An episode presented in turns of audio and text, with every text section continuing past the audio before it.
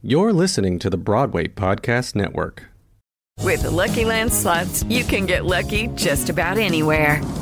This is your captain speaking. Uh, we've got clear runway and the weather's fine, but we're just going to circle up here a while and uh, get lucky. No, no, nothing like that. It's just these cash prizes add up quick. So I suggest you sit back, keep your tray table upright, and start getting lucky. Play for free at LuckyLandSlots.com. Are you feeling lucky? No purchase necessary. Void where prohibited by law. 18 plus terms and conditions apply. See website for details. With Lucky Land slots, you can get lucky just about anywhere. Dearly beloved, we are gathered here today to. Has anyone seen the bride and groom? Sorry, sorry, we're here. We were getting lucky in the limo and we lost track of time. No, Lucky Land Casino, with cash prizes that add up quicker than a guest registry. In that case, I pronounce you lucky. Play for free at LuckyLandSlots.com. Daily bonuses are waiting. No purchase necessary. Void where prohibited by law. 18 plus. Terms and conditions apply. See website for details.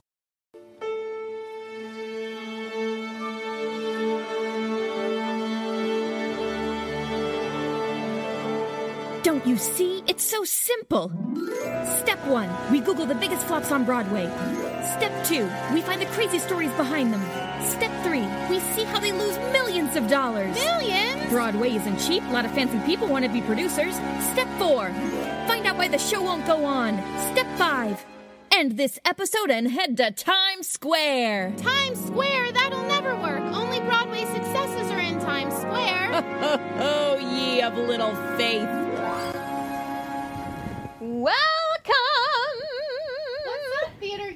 Hey, I'll tell you what's up before we start. Okay. While we were recording, I get this text message from your roommate, and I have to read it because it's really sweet. she goes, Ladies! I loved the high fidelity episode. It was so spot on in every way. and then she said, I would be specific, but it would be the longest text ever. so thanks, Megan. That's funny. That's funny. And now I'm texting her that she made a cameo in this episode. oh, um, so this episode is um our usual length for a regular episode, but it is quite different than our usual episode Yes. because we are not going to talk about just one show. We are actually just going to spend this time talking about a person. Um, and we mentioned him back in, I think probably August. We had Yeah. an episode where we talked about um, his passing, but his memorial service is coming up in the next. By the time you get this, it may have happened already. Mm. Um, so this episode is completely dedicated to Hal Prince.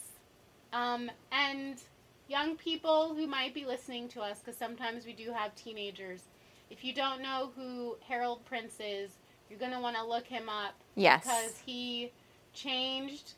He, he changed the face of theater. did. He he and Stephen Sondheim. they there a lot of us. The reason that we are obsessed with theater is because of the things that they made, and not Yes. only because of the things that they made, but there were people older than us who became obsessed with the things that they made, and then they made Yeah. things that we then became obsessed with. And the reason, I mean, and and there are some things that you all love, um, without necessarily knowing who Hal Prince is. Like there are things that you all love that were only created because a young person saw what he made Mhm. and then wanted to make something else. And Lin-Manuel Miranda is Mhm. one of those people. So if you love Hamilton, if you love In the Heights, the only reason we have those shows really is because of Hal Prince and what he made. Yeah. Because that that and uh, Jonathan Larson, those those men are like why we have those shows. Yeah. Um, so so during this episode, we're going to talk about his life and we're going to talk about his contributions and geek over them super hard. Ebony grabbed a bunch of tissues just before starting the recording. I did. I when he passed, I'm not a crier, and everyone who knows me knows that I'm not a big crier. But I, I couldn't pull it together. Mm. Um, much of the day when I heard he died, and I didn't under. I was like, why? I the whole day sitting at my desk, and I wasn't like uncontrollably weeping because I would have had to leave and go home. but but it was just like tears would just randomly. I'd think about like a show would pop in my head Mhm. and like a moment because like so for me, um, my mother was like the impetus for me beginning to love the theater, and she's passed away five years now. And one of the many moments that we had were there was one s- Sundays she would, and I may have told this story, I don't know, but Sundays she would, she was a teacher. And so on Sunday nights, she would be finishing up grading papers before school the next day. And there was one Sunday evening where my brother and sister were playing outside, and I think I was having back pain or something. And I was in the living room, and uh, my mom and I used to do like the TV Guide channel, and we'd wait and we'd see what was on television, and we'd watch it together. And so this one afternoon, I'm sitting on the floor, and she's like, "Eb, go to the the TV Guide channel." So I do, and I'm sitting there while she's grading papers, and I'm calling out things that look interesting if I don't know what they are. And I we got to um, West Side Story. yes. And and it said musical, and I was like, West Side Story, Mom, what's that? And she goes, Oh, that's good. Go to that. Go to that. and I've not been the same since, as I feel most. I was like, Truly. what is that? And the the only reason there is a West Side Story movie is because there was a West Side Story musical that was saved by Hal Prince Yeah. because a producer pulled out at the last minute and Stephen and Hal were best friends and Stephen Sondheim had been talking to Leonard Bernstein and all these great men who were making this musical about his friend for months. They weren't really moving towards adding him as producer. This woman named Cheryl bowed out at the very last minute, and the show was going to lose a bunch of money.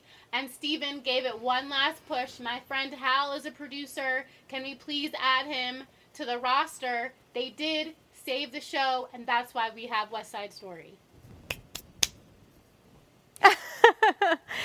I it's truly incredible to me. It's truly incredible, and the relationship between Stephen Sondheim and Hal Prince from. Let's just say from birth, because I don't know. I mean, I really don't know were- how long they were childhood friends, no, college No. friends. So so um the it was South Pacific. So they were about let's see. Um Hal would be 92 next year and Stephen will be 90 next year. So they were 2 years apart. So Hal was 19, Stephen was 17 when Okay. they met. That's how old they were. Yeah. So they I mean But their relationship was lifelong Yeah. at that point. Totally. And um, they met at South Pacific.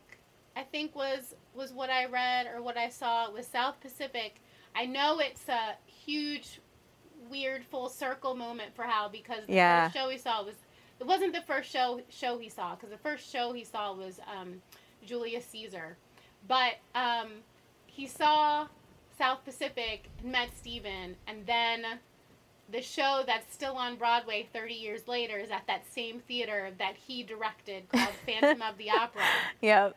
at the Majestic Theater. And so it's this like crazy his story is just it's just crazy. It's okay, and we both watched the PBS. Yeah. Um, it wasn't great performances, was it? no, it's it's called American Masters. American Masters, a- thank you. One of those. Yeah. Um, where it's like basically a, a documentary about him, and it's just really spectacular. But he tells Very the well story. done. But he he the way that he paints it is so. It's so him, and in the way that he would create, where he was talking about South Pacific, and he said, you know, it was cinematic. You know, he would watch the the the stage, and before the last scene left, there would be a scrim that would come in, and the whole next scene would come in, and then that scrim would come out, and and then they were able to create these like close up moments simply by using their lighting, and he was so impacted by that that that is ultimately where his style and where his creative um, uh, trajectory came from in in just a massive way. yeah.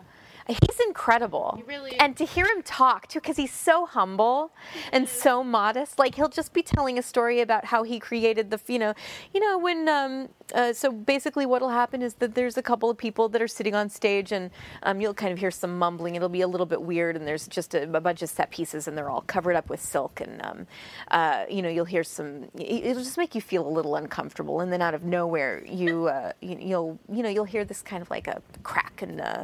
Um, then this, you know, this man who's who's high above, high above, he'll uh, he'll just start talking and he'll start selling things, and uh, then you've got this veiled woman in a wheelchair, and she'll say, 25 you know and, and it- the way he described and that's the beginning of phantom of the opera.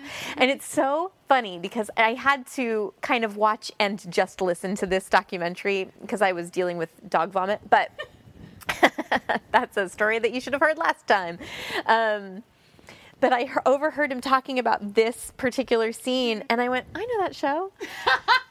because I did that show, but I was in that scene. Like, I was on stage during that whole thing, but it was also like, it- nobody understood. None of us actors understood why the heck we were there. Because my partner and I were behind the curtain in the dark Okay. mhm. essentially. Yeah. Uh, just to stage right of the auctioneer who is way up on a, a ladder. Um, getting ready to plug in the chandelier. And then you've got all the people before the curtain, and they can all be seen, but some of them are in the dark as well. And we're just clapping. You know, if, if someone's, if they sell something, but you know, he did. It, this was funny too because he mentioned this as well, and we were all told, yeah, just don't worry about clapping, just kind of change it up, you know, so that it's erratic. And I was- just like, okay, Why? I don't understand, but okay, whatever. It was not until I saw the documentary that I finally understood what the heck I was doing. But I love that about him too because he was so forthcoming with his actors. Uh, it said in one of the scenes in the documentary, um, and I can't remember who was talking at this point, but she it was a woman, and she said he was. It may have been Susan Stroman. Okay. She said he was so good about explaining the entire arc of the scene Yeah. before he blocked it. Yeah. So that by the time he had people on the stage, everyone kind of just knew Mm-hmm. how to do it and how to do it naturally. I think that's birthed from, and he said this. You know, he loves actors. Yeah. And I think I think some directors don't like actors. Yeah. And that's a problem. Oh, yes. And for people who directors who love actors and have a true appreciation, understanding, and reverence for the fact that they're pouring their heart and soul Yeah. into a character and laying it on display for everyone to judge and critique. Well, and and let's be honest. Yes, people do talk about the directing, but if we fail, Yeah. it's we that we. It is the actors on stage mm-hmm. that fall flat on their face. Yeah. So so it's it, it's it's really wonderful to hear somebody Yeah. who is that revered and that respected also respect the craft of those that he understands that this is a collaboration and understands that like if I don't tell you where we're going and what we're doing and I don't cuz one thing he said and I love this he said you don't tell Angela Lansbury how to act yes. you know I was like right Yes. no Yes. she knows what she's doing you have to trust your actors Yes. And if you can't trust them, then you shouldn't hire them. Right. Yes. Yes. this is what I love too, because you mentioned he was like, the only thing that I really don't like about this business is the auditioning. Yeah. But he said it because he was like, said- it's just awkward, and you don't, you know, you're not. It's a terrible system. Yeah, he said. He said. Oh, I wrote the quote down. Yes, please read like, it. It's so. I'm I sure said- it's the exact same thing that I'm thinking of right now. No, to- totally. because I remember I was like, I like I don't like auditioning people. Okay, this It's- is his quote. yeah. Auditioning is the worst possible way to cast a show, except for any other way. yes. yes. It was so brilliant, but he said it in his Hal Prince way. So it was uh-huh. like, it, wait, it took me a second to be like, oh, oh. It's so true though, but I'm so glad that he finally, you know, that someone had the guts to finally say it. Yeah. And, and nothing's going to change, obviously. It's been that way for hundreds of years. Yeah. It's not going to get any worse, but he mentions why. And one of the reasons he says is that some people are just really good at auditioning. Yeah. And this reminds me, I was listening to NPR earlier. Well, I was actually listening to WNYC, but a lot of NPR plays on. W- Anyway, uh, and there was a story of a girl who couldn't get in. uh, She's doing like community college because she can't get good a good enough ACT score, or SAT score, whatever it was, the test with, that she was taking, because she's just not good at taking tests. But she's got amazing grades, which is why you know she's able to take the classes that she's taking right now. Anyway, but like how the testing system is antiquated and it's geared towards the rich and the the people that are able to afford to um, you know to have their kids sleep well and eat well and get a tutor if they need to. And so like it's it's this skewed system. And it reminded me so much of the auditioning system because it's true. There are just some people that are so skilled at auditioning. Yeah. i am not one of them I do amazing work Yeah. when I'm rehearsing, when I'm in the show, mm-hmm. but my auditions are terrible. And it is only by the grace of the people that have seen me, like mm-hmm. Kristen Blodgett mm-hmm. and Patrick McCullum, who were able to see past the nerves and past the, you know, just anxious Yeah, and yeah. desperation probably uh, to see there's potential there. Right. And that's what Hal was, was saying as well. He's like, I, you know, I, I like to look past all of that, and I want to see the people that will succeed Right. with me. Right. And that's what I loved about him too. And you said it just a second ago, collaboration. His whole life was about collaboration. Yeah. That is so hugely important because I think that there are so many people that are in this business, especially in the directing and the producing Mm-hmm. side, that are just like, me, me, me, I'm the most important. I'm the top of the ladder.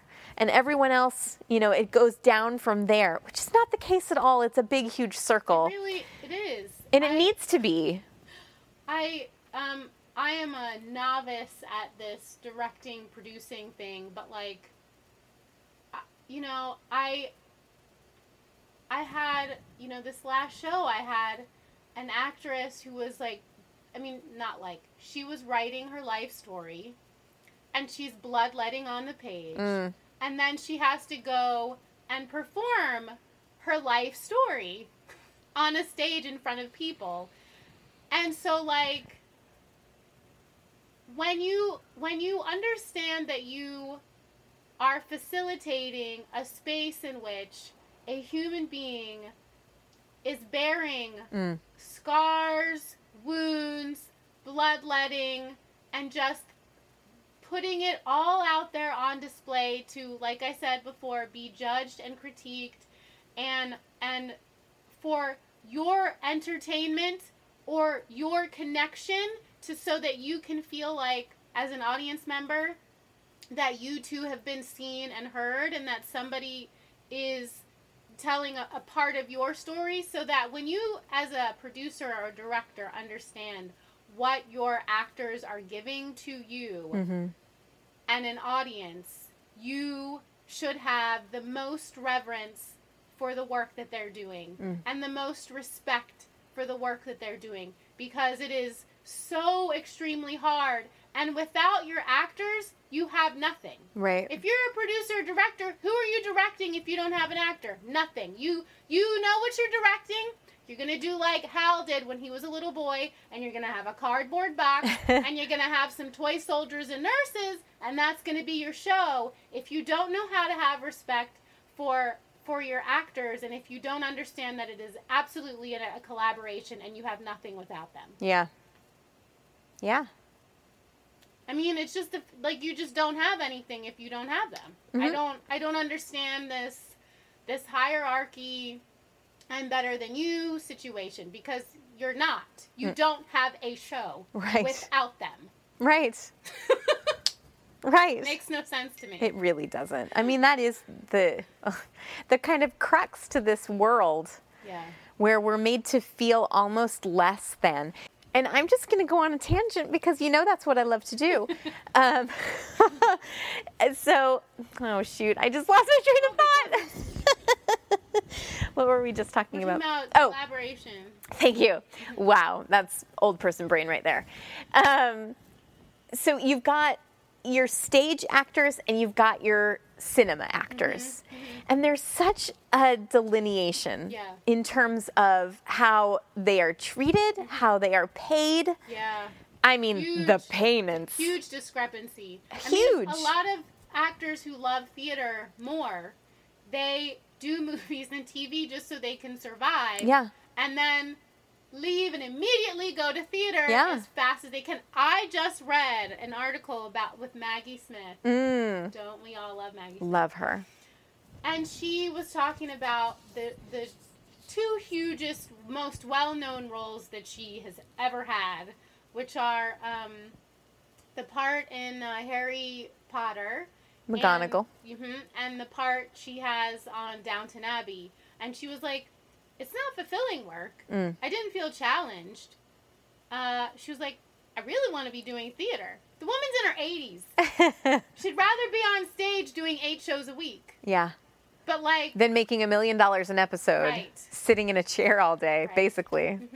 now mind it's- you, she's excellent. No, she's shows. amazing. No, But, we're not taking she- away. She would like Talent is talent. That's just the, the thing is like in order to survive, like and have a an income where you can like buy a home and all these different things like you you have to get some television work you have to get some film work because it's just like yeah. the discrepancy is so huge It's ridiculous. that's that's like the other thing that's really fascinating about Hal, Mm.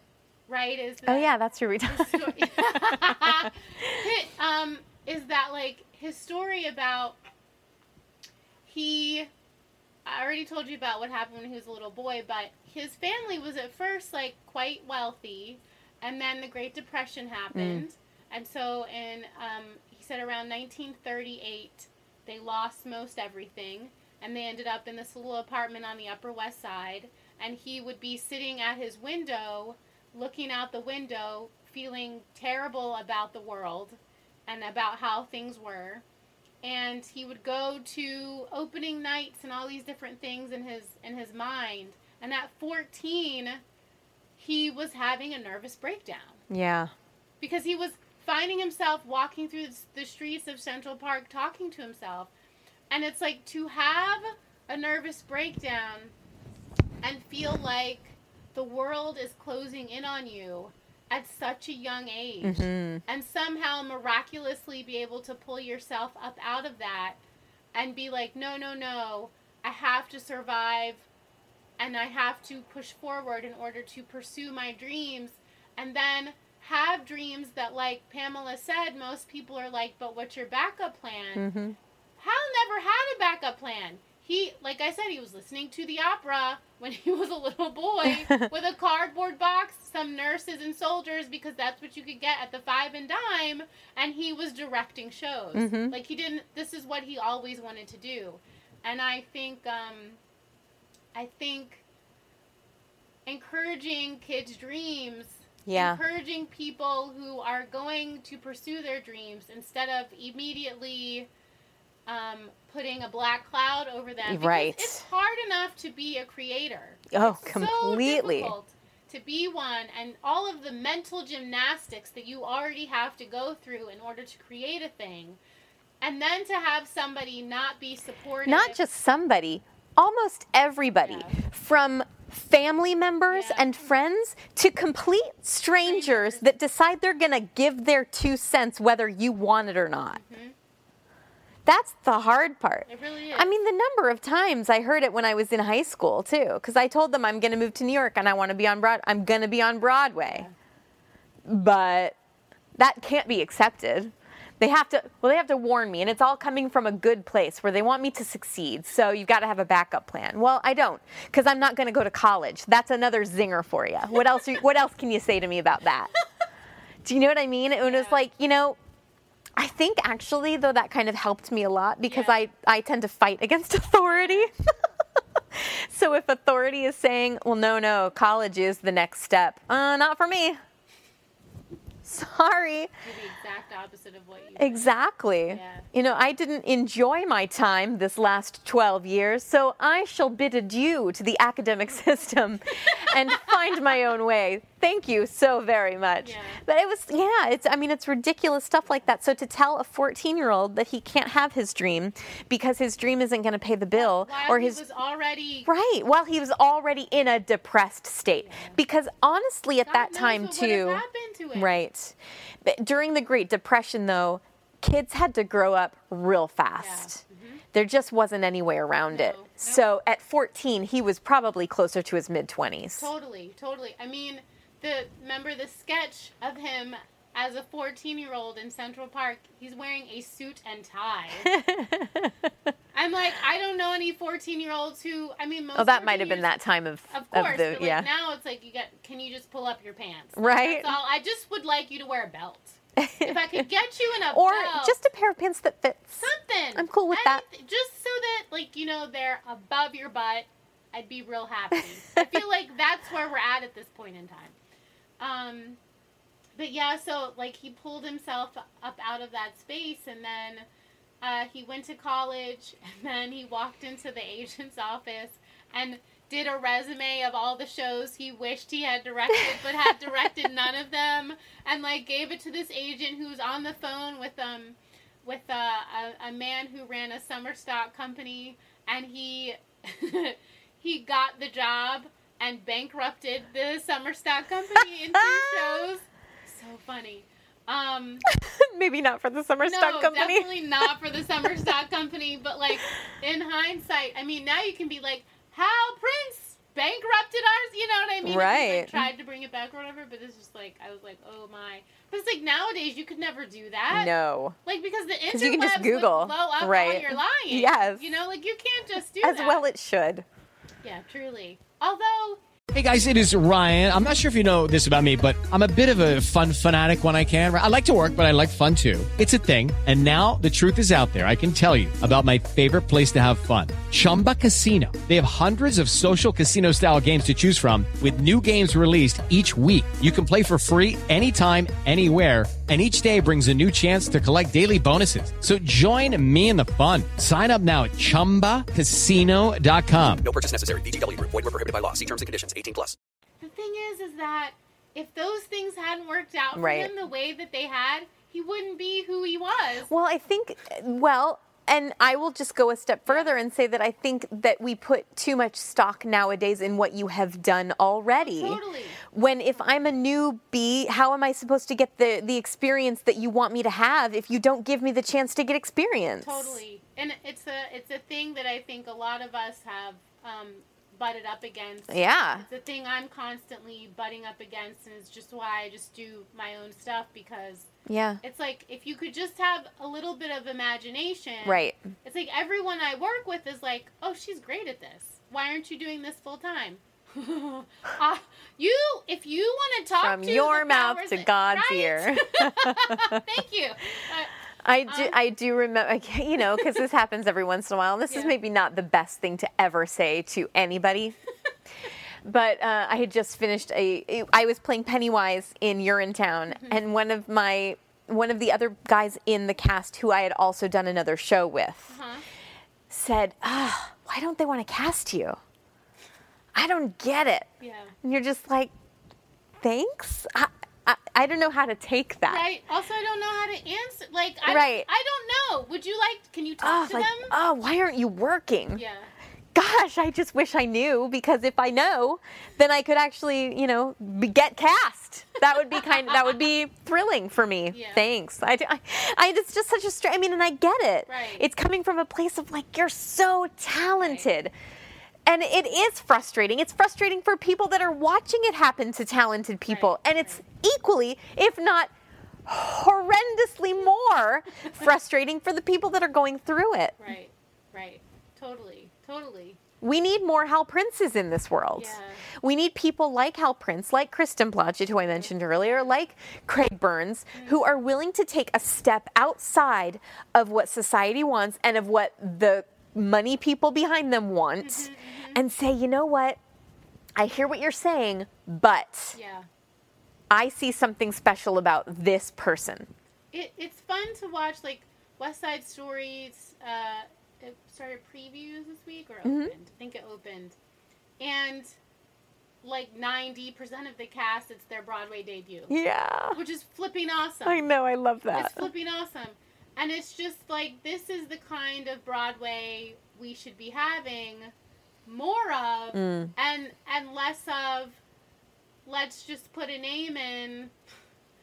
Now, I will say, I'm Yeah. going to put a little bit of a pall on this Okay. because with a show that has already proven itself that people are going to come to anyway, Right. it doesn't matter as much if you've got names. Right, but like, look at all the shows that have their own name that they still put a name in. You know what I Yeah. mean? Like, there's so many shows like that. Yeah. I'm just like, but we don't need a name for this. Everybody knows the show. Yeah. Just put somebody who need like who would be amazing. Right. Who no one knows why? Why can't you do that? Not enough Twitter followers. I maybe. I don't know. It does make me want to like. I wish that he was sitting on this couch with us and we could Oh, ask him like what he thinks of the way things are going now. No, that it he he he was able to touch a little bit on it because he he definitely talked about like just the cost of trying to fund Yeah. a show anymore. When he was, you know, he said when he first started out, it was like a couple thousand dollars, tens of 1000s Mhm. Now it's millions. You know, it was like Hamilton was like twelve million dollars. Uh, these I just I really don't understand where that money goes. so expensive to to get a show up anymore. And Which is why I feel like we've got so many episodes to talk about. yeah, Honestly. it's really true. Because if you have already put all of your money into something, Yeah. then you don't have time or freedom to let it fail for a little bit. Right. hmm It has to succeed immediately. And that's sort of, I mean, and that and that's sort of what like Beetlejuice has the because it has Warner Brothers Right. behind it. It had the the ability to kind Yeah. of wait until the audience found it. Mhm. Whereas like. Oh, I mean, but you would you would think that with SpongeBob, right? Like like it had Nickelodeon, but it was it was doing like 500,000, 300,000, which is not very good. And No. um, especially for a show that's not cheap like that. That is a and it was a huge cast. Yeah. Yeah. Was. So so, you know, I it's just really interesting to listen to to this man who's been around for so many years just talk about he's like, I don't know if I could be producing anymore because it's so expensive and he has 21 Tonys, you know? It's just it's crazy. It's crazy. Yeah. Um, then the other thing that was like really I loved about his story, he Hmm. goes, he works for George Abbott. He goes to the Yes. Korean War. He gets drafted into the Korean War. He and then George Abbott says, "When you come back, you'll have a job, kid." He writes to George Abbott for the two years he's gone. George Abbott never writes him back. He he um the war ends, he comes home. Before he goes home to his parents, who are probably like, My son, you know what I mean? Before he goes home to his parents, he's like, I'm sorry, I've got to make a stop first. And uh, George Abbott was working on, what was he working on? I can't remember the name remember of the, the show, show. that George George Abbott was working on a show we'd all know. I can't Yeah. remember the name of it right now. He goes directly to the theater as soon as he is finished, and George George's assistant is like is like the has the normal response to seeing someone who's just come back from war, and George Abbott says, "Back so soon," and I was like, "It's it's been two years." And he's like, well, time goes by fast. But then he's like, "Oh, but I do have a job for I have a you." job for you.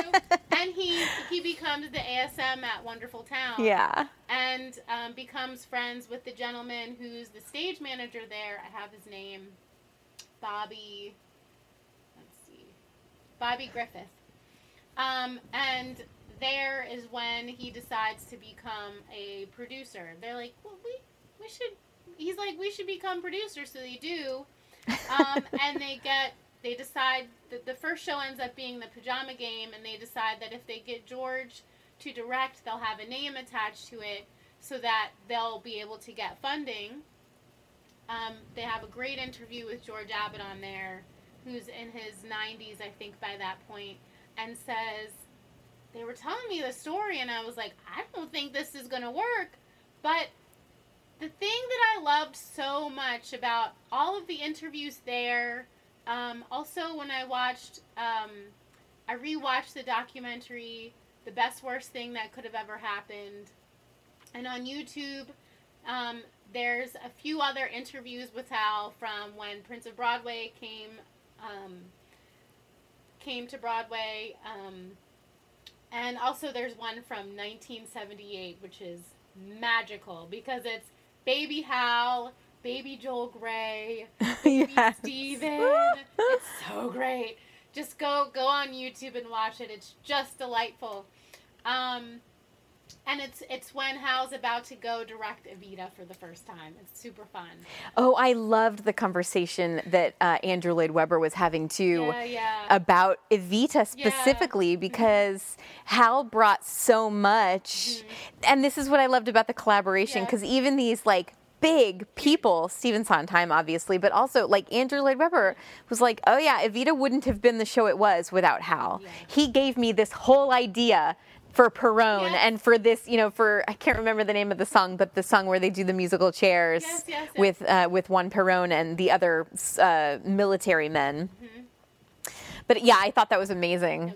But he did that with several shows. But I and I loved what he said. Cabaret was a cool story too. Oh, and I was thinking more about the story that he was telling about Kander and Ebb and the Kiss of the Spider Woman, where he kept saying, "I don't like this song. The song doesn't work, so rewrite it." And they would rewrite it and send it to him, and he would say, "Nope, that's the same song. Rewrite it." And they would uh-huh. rewrite it. No, that's the same song too. It's just backwards. Write it again.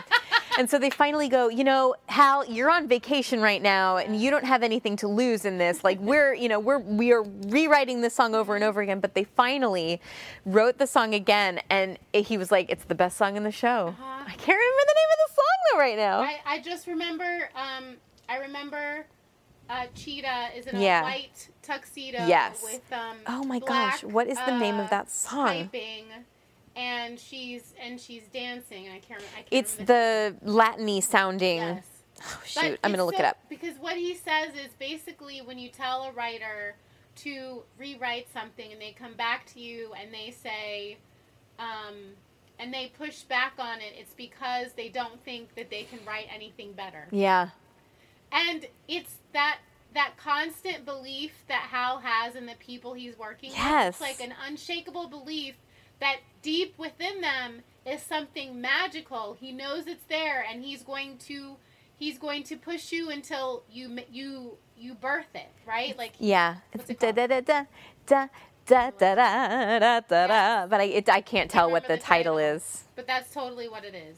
That's the right. hmm Uh, what you want? I don't know. Anyway, but it's yeah.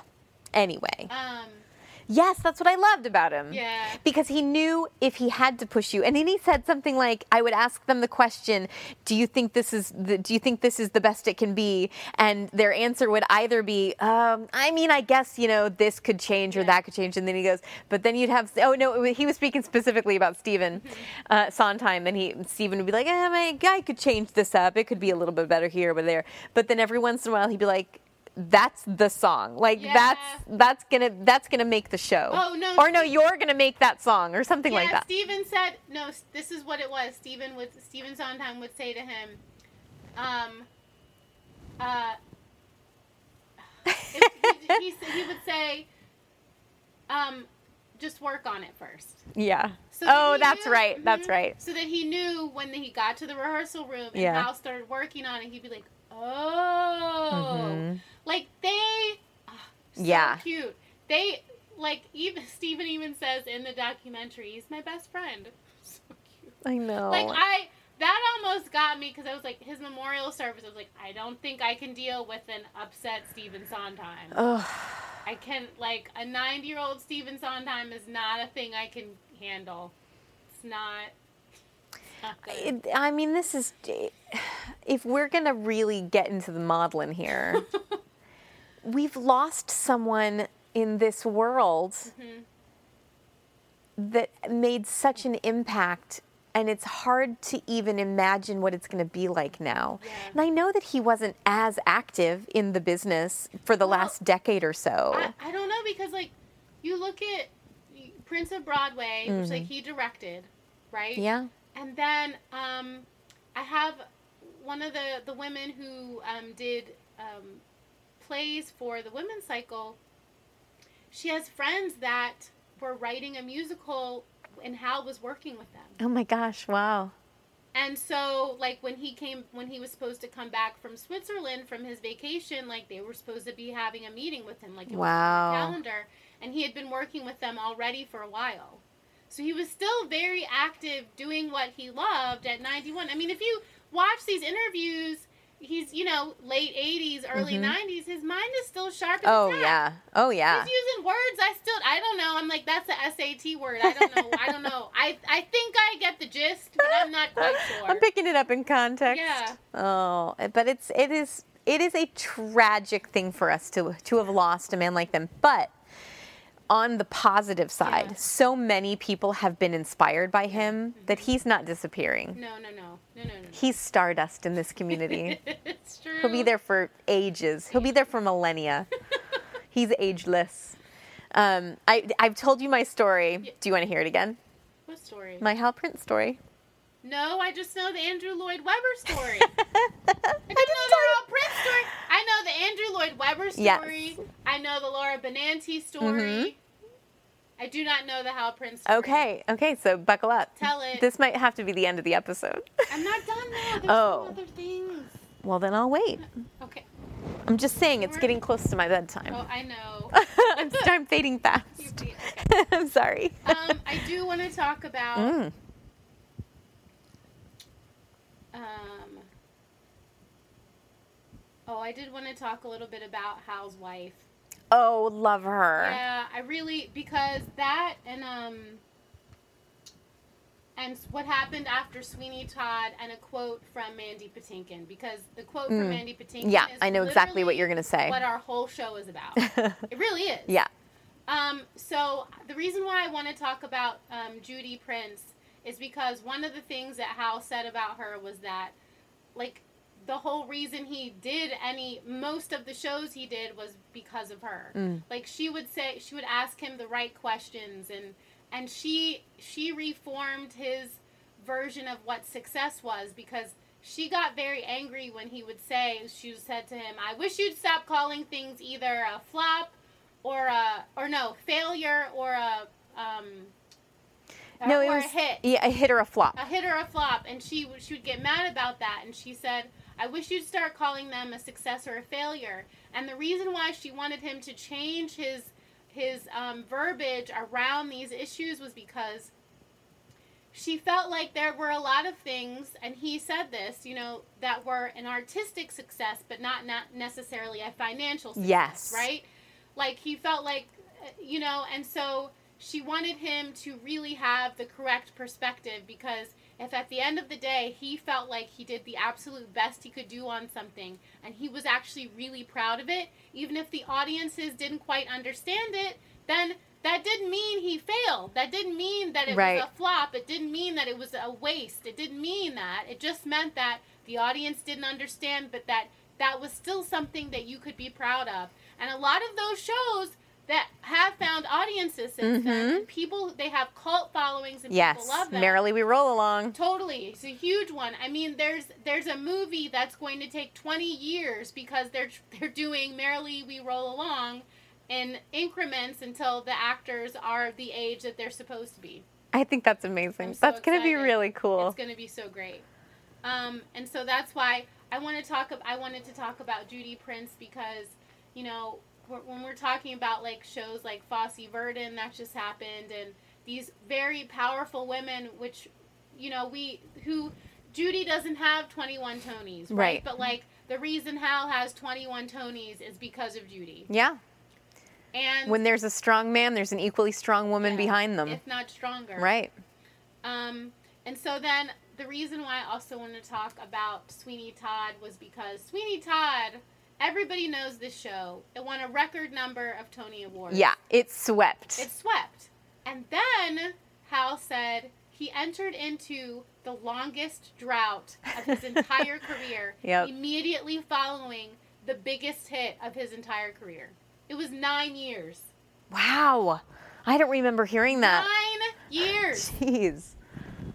Yeah. He would he would he would he would direct a show. It would get terrible reviews. And the thing that he would always do is 10 a.m. the next morning. He would always have Yeah. a ca- he would always have um, a meeting on his calendar that 10 a.m. For the next show. Yeah, for the next show. It was 10 a.m. after the opening night. He would always do that. And there are a lot of producers nowadays, young people who like try to follow the Hal Prince model because the thing was like he never ever gave up, even during the longest drought of his career. And things like Merrily We Roll Along that I mean sadly you know, if you watch the best worst thing that ever happened, you'll see that you know they they say basically that Stephen and Hal didn't um, do another collaboration after that, and it wasn't like they weren't best friends because they're still best friends. You can find plenty of pictures of them laughing in each Oh, other's yeah. faces. like I said, that documentary was done last year, and Stephen's like, he's my best friend. Like they just Right. adored. They were brothers, but it was such a huge wound for them because it birthed like if you watch that documentary the amount of actors and creators that we love now you know for our generation came like they grew up like loving Hal and Stephen Mhm. loving them you know and so they felt like they let all these kids down Yeah. and that just broke them just broke them um just love those men I just Okay. love them so Me too. I know. What? it's, uh, I know what the quote is, but Yeah, tell yeah. me the Mandy Patinkin quote that you've got. Yeah, so the Mandy Patinkin quote is, is it? okay. One of the greatest gifts that the guys like Hal and Sondheim can give us is when they fail. Because if those guys can fail doing the best they can, so can we. They forget what a gift their struggle is because they are so fallible and great at the same time. Mm-hmm. I'm like, that's what our entire podcast is about. Right. That right there. Yeah. That because we call them flops Yeah. in the way that we we talk about this show, Broadway flops, six, you know, hits and misses, whatever it is. But behind those flops are some very talented people, not just Stephen and Hal, but incredibly talented people who just didn't have a great show that time. And the important thing is that even if you do have a failure mm-hmm. or a show that isn't successful in the critical sense, mm-hmm. that you just keep on trying. Right. Because chances are, maybe not the next one, but one of the times that you try again is going to be the time that you succeed. And we will all be blessed for it. Yeah, it's true. It's true. I mean, even some of those flops, like we just love. Yeah. All right. So now I've got seven minutes to tell you my Tell me story. story. All right. So we were in Washington, D.C. with the Phantom Tour. Mm-hmm. We had just finished the show. Bow to the audience. Everyone's clapping. They're all on their feet. It's great. Curtains close. And just to the right, standing unobtrusively, with his glasses perched on his forehead, Oh. Hal Prince. And we all see this, and we're all kind of looking at each other, going, "Do you guys see? Is that is that Hal Prince?" Like, and so it's like this hubbub that starts, and then all and then all of a sudden he just walks in. He's like, "Hey kids, uh, I'm uh, I didn't know you were here. I'm here in Washington D.C. I'm here to see my friend Mario, but uh, I saw that you were here, so I wanted to just stop by. You guys are great. Keep up the good work." And then he left, and it was like the most amazing experience. because I don't, he didn't see the show. I, I know. I was visiting my friend and I had to come by and say hi. It's like he's just like your next door neighbor. That's exactly what it felt like. like, hey kids, and he called us kids, and I love that. Hey kids, I was just in. I just happened to be in town, and I saw that you guys were playing. I just wanted to say. And it was just, I mean, it was truly remarkable. It's and it's one of those experiences that I will never ever forget and the feeling that I had at the time that it happened because I remember like blue curtain, velvet curtain closed, and then the lights. You know, we have to wait for the lights to come up again. Mm-hmm. Lights come up. Is that Hal Prince? I think that's Hal Prince.